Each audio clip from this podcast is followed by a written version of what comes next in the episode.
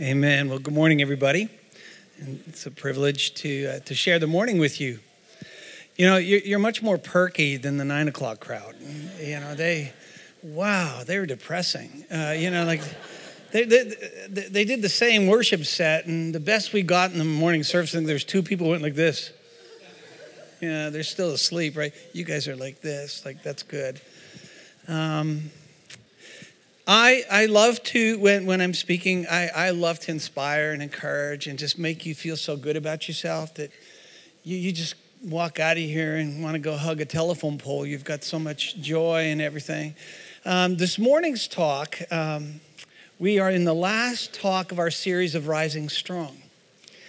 And this morning I want to talk to you about rising strong after a season of uh, incredible pain and, and loss.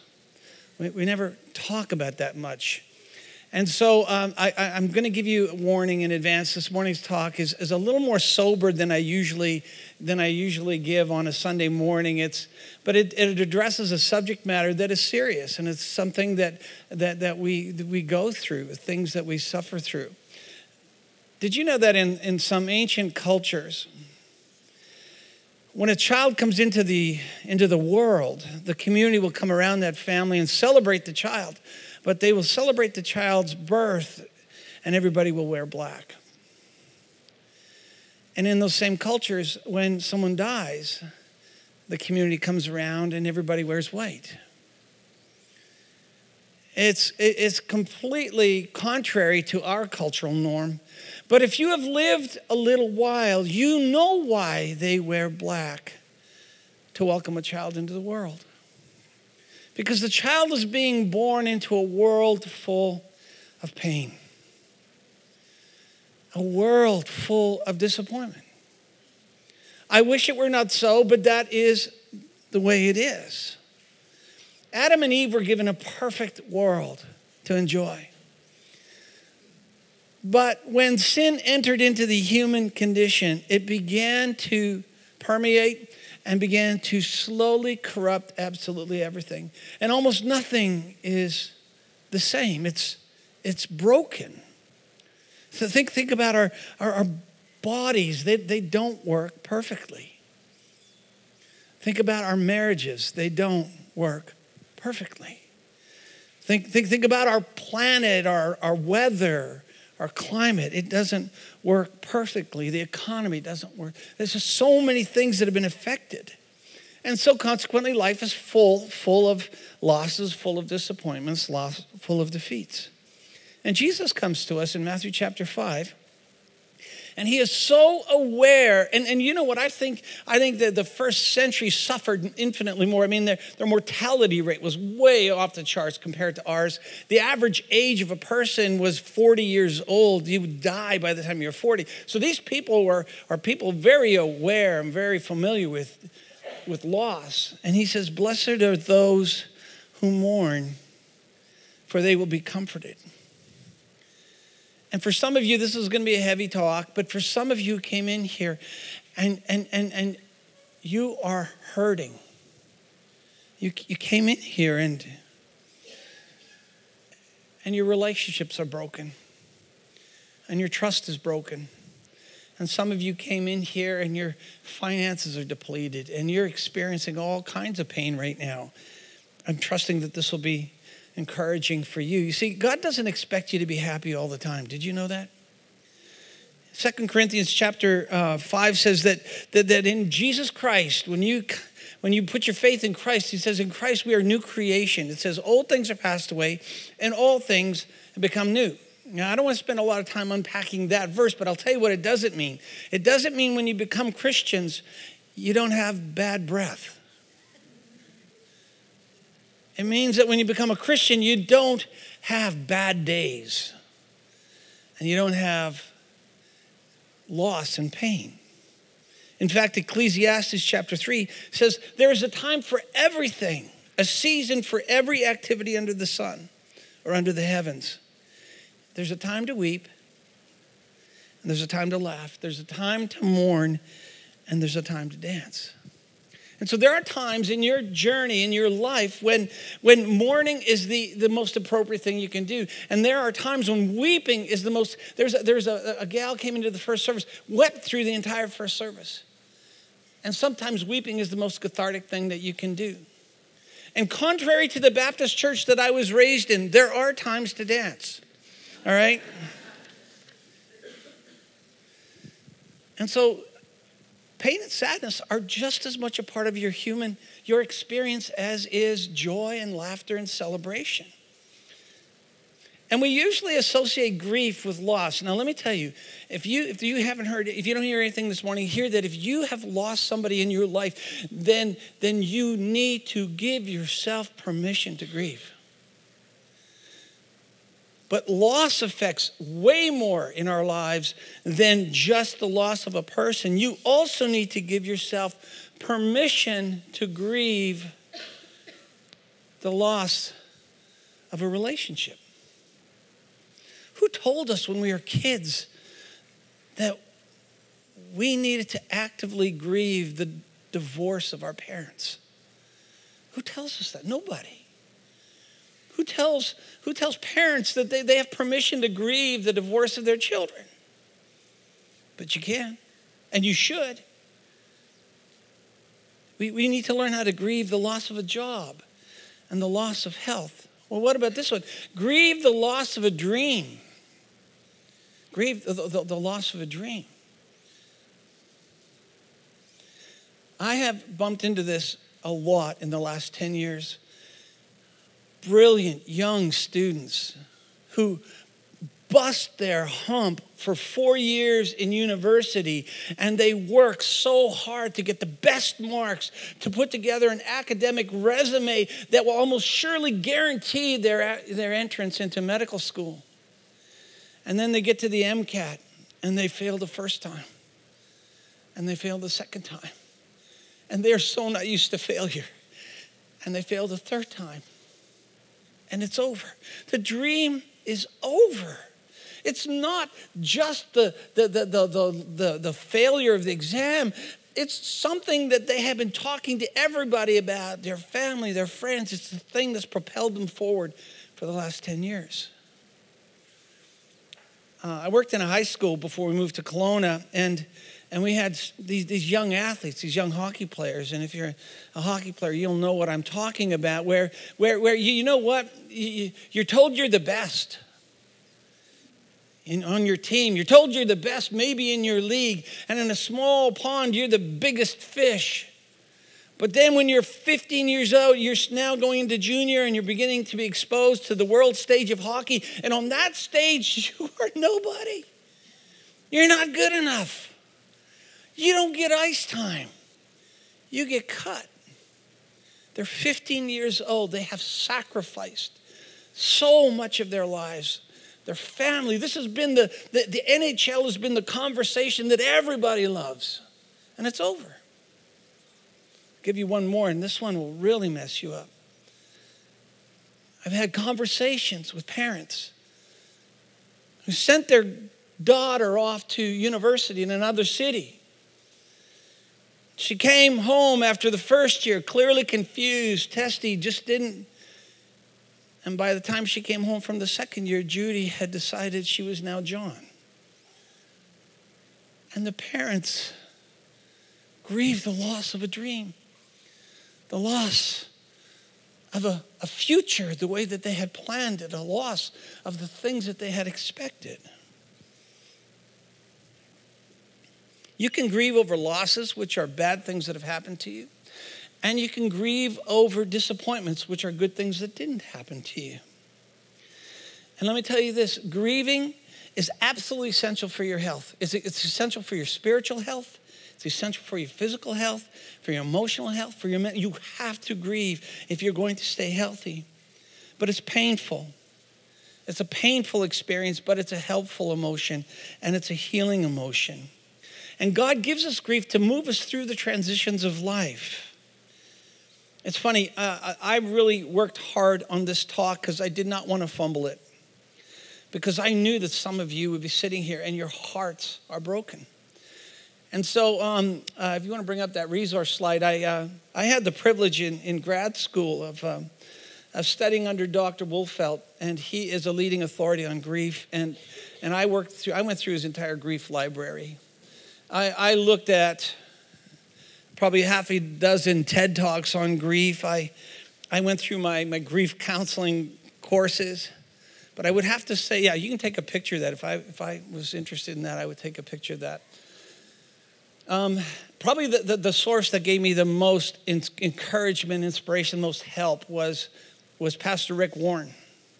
I don't know if you know, but a year ago, uh, Rick and Kay Warren, their 26 year old son, killed himself. And for the last year, they, they have been in it and they have been working through it. And, and, and the little that he's published and a lot that he's put online was so helpful. And if you if you really want to be encouraged, I would encourage you to go to him to to, to the to Saddleback. Um, he said this. He said there will never be actually uh, growth in your life without change. And I've talked to you about this. Your life is not going to get better by chance. Your life will only get better by change. But you will not have change without loss. And you will not have loss without pain, and you'll never have pain without grief. And so this is part of the rhythm of life. And the better you are at it, and I'm going to explain what grief is and the best way to go through it, the, the, the healthier you become. So I'm going to give you two unhealthy ways of dealing with your grief, two healthy ways, and then give you some, just some uh, cues on how, how, how to encourage each other in, in your loss. The first unhealthy way is to repress it. Um, and when you repress it, you're unconsciously or subconsciously blocking pain, painful thoughts. You just keep them down. You don't even give yourself permission to go there, and you just you just push them down, and you push them down. And the second way, you the, the unhealthy way to do is you suppress it, where you're consciously simply distracting yourself and staying busy. You just work more, and, and you just avoid it. And, and in the same way, you're pushing all of those painful thoughts and all of these, those emotions down. And you block them out, and you block them out because when you talk about them, they hurt. And when you think about them, they hurt. The healthiest way to address and to work through grief is not by suppressing, not by repressing, but it is by expressing your pain. It is by talking it out. It's, it's by experiencing the pain in the short term and processing it out. You express it to people in your world that are safe. And I'm going to say that again who are safe. Because not everybody in your world is safe and do not know how to handle and how to hold you and to be present with you in your pain, okay? But you need a safe group of people where you can say, I, I'm really lost. I'm really hurting. The second thing, you need to confess it. So the first thing you can express it. Second, you confess it. You confess it to God. You talk to God about your pain, and you can even talk to God how disappointed you are at Him. I know that sounds sacrilegious, doesn't it? But He's got big shoulders, and He's not going to run away. It is so important that you just begin to express your, your pain or confess your, your pain and your, and your process to God. Because if you don't let it out in a healthy way, you're going to begin to act out in unhealthy ways. It's funny, after the first service, I was talking with my friend John, who was working at the coffee bar, and we were golfing last, last week together. And he said, So that's what you're doing. After you duff a shot on the fairway and you send it into the rough, you're grieving. You're grieving the loss of a terrible shot. He said, That's what that was. I just thought it was cussing. You know, I said, No, that's grief. I'm just letting it out. Just letting it out, letting it out. Just don't want it to trip me up. You see, we've all experienced loss.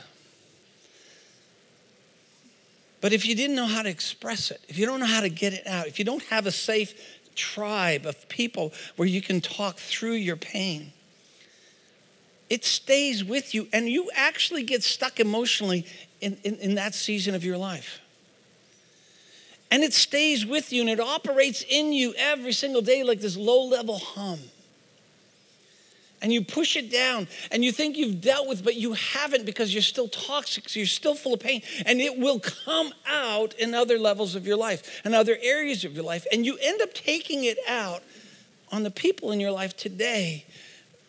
What happened so many years ago? It's amazing how you see this happen again and again and again. How the loss of a father's love. You know, how many just could never, never please your dad? And there's a loss there. You could never please them. And, and, and how you, rather than working through that, nobody gives you space or permission as a child to work through that. And that goes down deep inside of you. And, and you find yourself being so angry, or you find yourself being performance driven to prove to the rest of the world you're good enough. Well, all the while, had you grieved and come to terms with the fact that you just couldn't please your father? When you swallow your grief, your body pays the price. Okay? You swallow your grief, your body pays the price. You, you know what? Our body, you, you, we are spiritual, we are physical, we are mental, we are emotional, and it is all connected and you will find yourself experiencing physical symptoms that are often the result of grief that's not been processed. And so, if you don't talk it out, you take it out on your body. Rick Warren said, It's not what you eat, rather, it's what's eating you that makes you so sick often. I love this. David, he seemed to know a lot about grief and a lot about sorrow and a lot about loss. In Psalm 32, he said, When I kept things to myself, I felt weak deep inside. I moaned all day long. He said, I was silent and held my peace to no avail, and my distress only grew worse. So, grief, active, intentional grief, is a choice. You ignore your, your, your loss, your stress just grows worse. And again, the reason that it's we were tempted to ignore it and stuff it down because it, it just hurts, okay? But the thing about grief is that you cannot go under it. You can't go around it. You can't go over it. You have to go through it. Jesus said, Blessed are those who mourn, for they'll be comforted. How does God comfort us? Let me give you three ways, okay?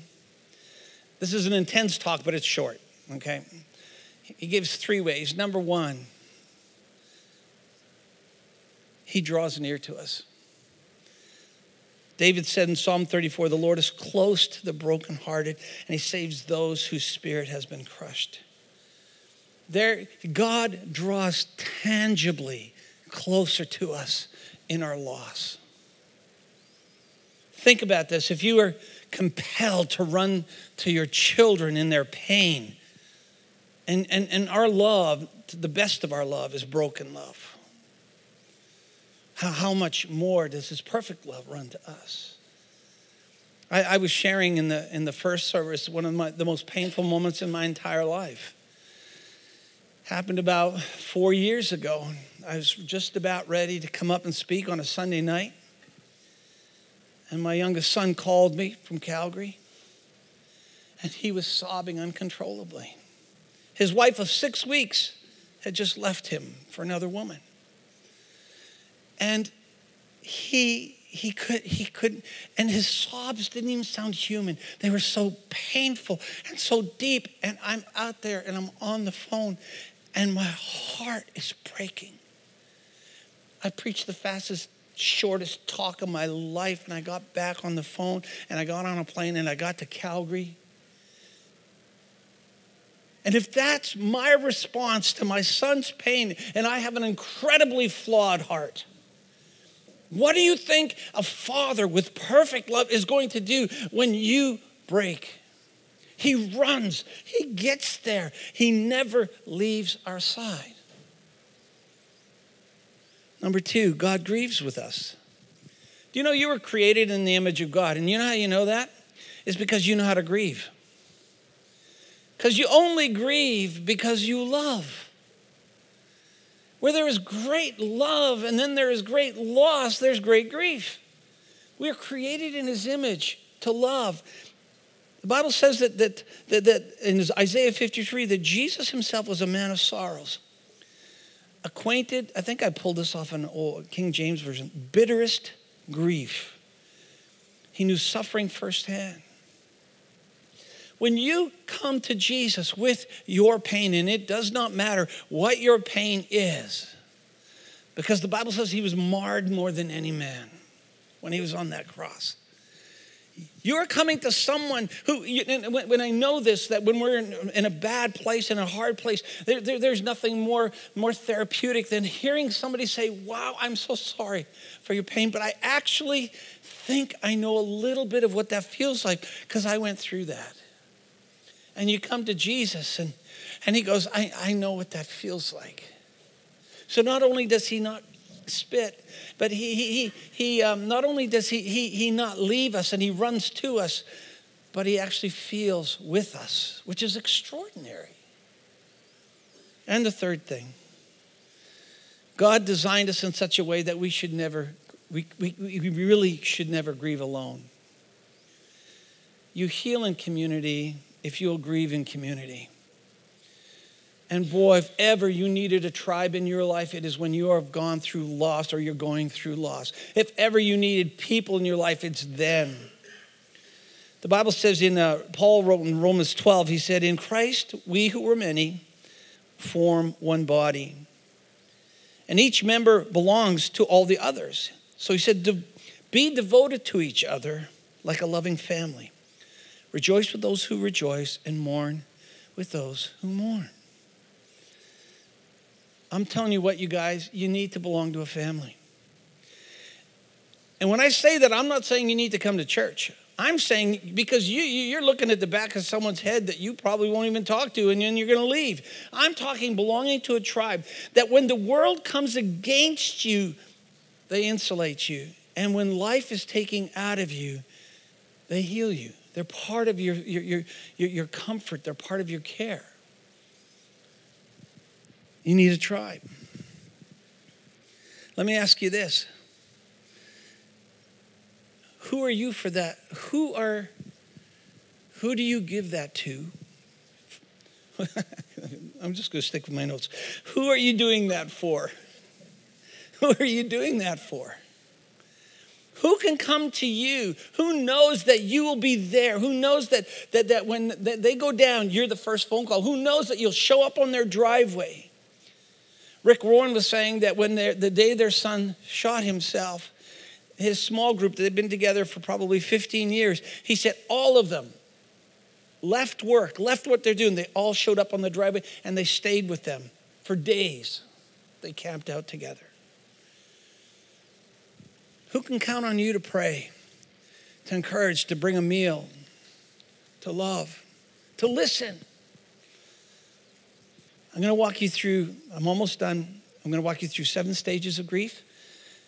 Then I'm going to invite the band up. And then I'm going to give you five things that you can do to love each other and walk each other through grief. Okay, the first stage. And by the way, these are not linear in the sense that you have to go through one for two months and then another one for the, you know what the, these happen sometimes all in the same hour but you just recognize and you be patient with yourself while you're going through these ones so initially, so whether it's the, uh, the loss of a relationship, a marriage, the loss of a, of, of a life, um, um, the first one is that you, you, you literally be, you go into shock. And the way I like to describe it is that you, you, your soul becomes concussed. You, you, you, you have no capacity for response. You just, you're just the deer caught in the headlights. But eventually, the shock is replaced then with nothing but excruciating pain. And if somebody, if you've been through this, you know that there are mornings you wake up and you don't actually think you can get through this day. It hurts that bad. And then the pain moves to frustration, and the frustration leads to anger. And this is where you need a, a, place to vent, a place to unbottle it, a place to let it go. And then you go to sadness this profound, deep sadness. After that, there's this, this process where you begin to, to, to, to turn upwards. You start to adjust to, to the losses in your life. I'm making this sound so, you know, easy, and it's so not. And then eventually you start to become more functional and your brain starts working. And, and it's less foggy. And eventually you, you know what, after a period of time, and there's no set period of time, you begin to, to, to move forward and accept the, the losses in your life and, and, and you start to take steps forward. Cheryl, I'm going to invite you guys to come on up. I want to give you um, some things that you can love each other well with, and this is just so practical. I'm not going to give an altar call because it wouldn't work. Uh, the bigger the loss, the less you say. The bigger the loss, the less you say. Having said that, just because you don't know what to say, do not use that as an excuse not to care. Uh, we, you know what, we've, we've had people in, in our congregation go through tremendous loss. Your, your child gets diagnosed with cancer. Who, who knows what to say? Even if you don't know what to say, you show up. You don't avoid it because of your awkwardness. You step into the mess and the confusion and the not knowing, and you put your arms around somebody and you love them, and then you sit down beside them and you don't say anything if you have nothing to say. But you get there. So the first thing you have to do is you have to be aware and then you care. Second thing, never minimize another person's pain. Don't put your hand up, but how many of you have lost? Your dog died, your cat died. it ripped a hole in your heart. Somebody who's not a dog person, you would tell them to, and they would go, It's a dog. Idiot. You obviously never had a dog that you loved for 15 years die, right? Never minimize somebody's pain because you're not them and you don't know their pain. Now, listen to this strong faith does not insulate you from sadness. This is not a faith conversation. Sadness is not about faith. Sadness, when it comes to grief and loss, is about love.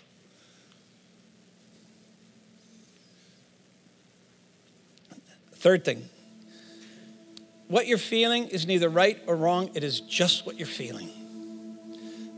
You have permission to feel it. And, and if you're trying to sit with someone, don't talk them out of what they're feeling. Okay? By the way, when you're in the middle of a difficult time, grief and sorrow and joy can all coexist. Have you ever noticed that? You can be just so sad in one minute and you're giddy the next, followed by sad, and you're going, Am I going out of my mind? No, you're grieving. Number three, don't be in a hurry to fix somebody. Loss needs time.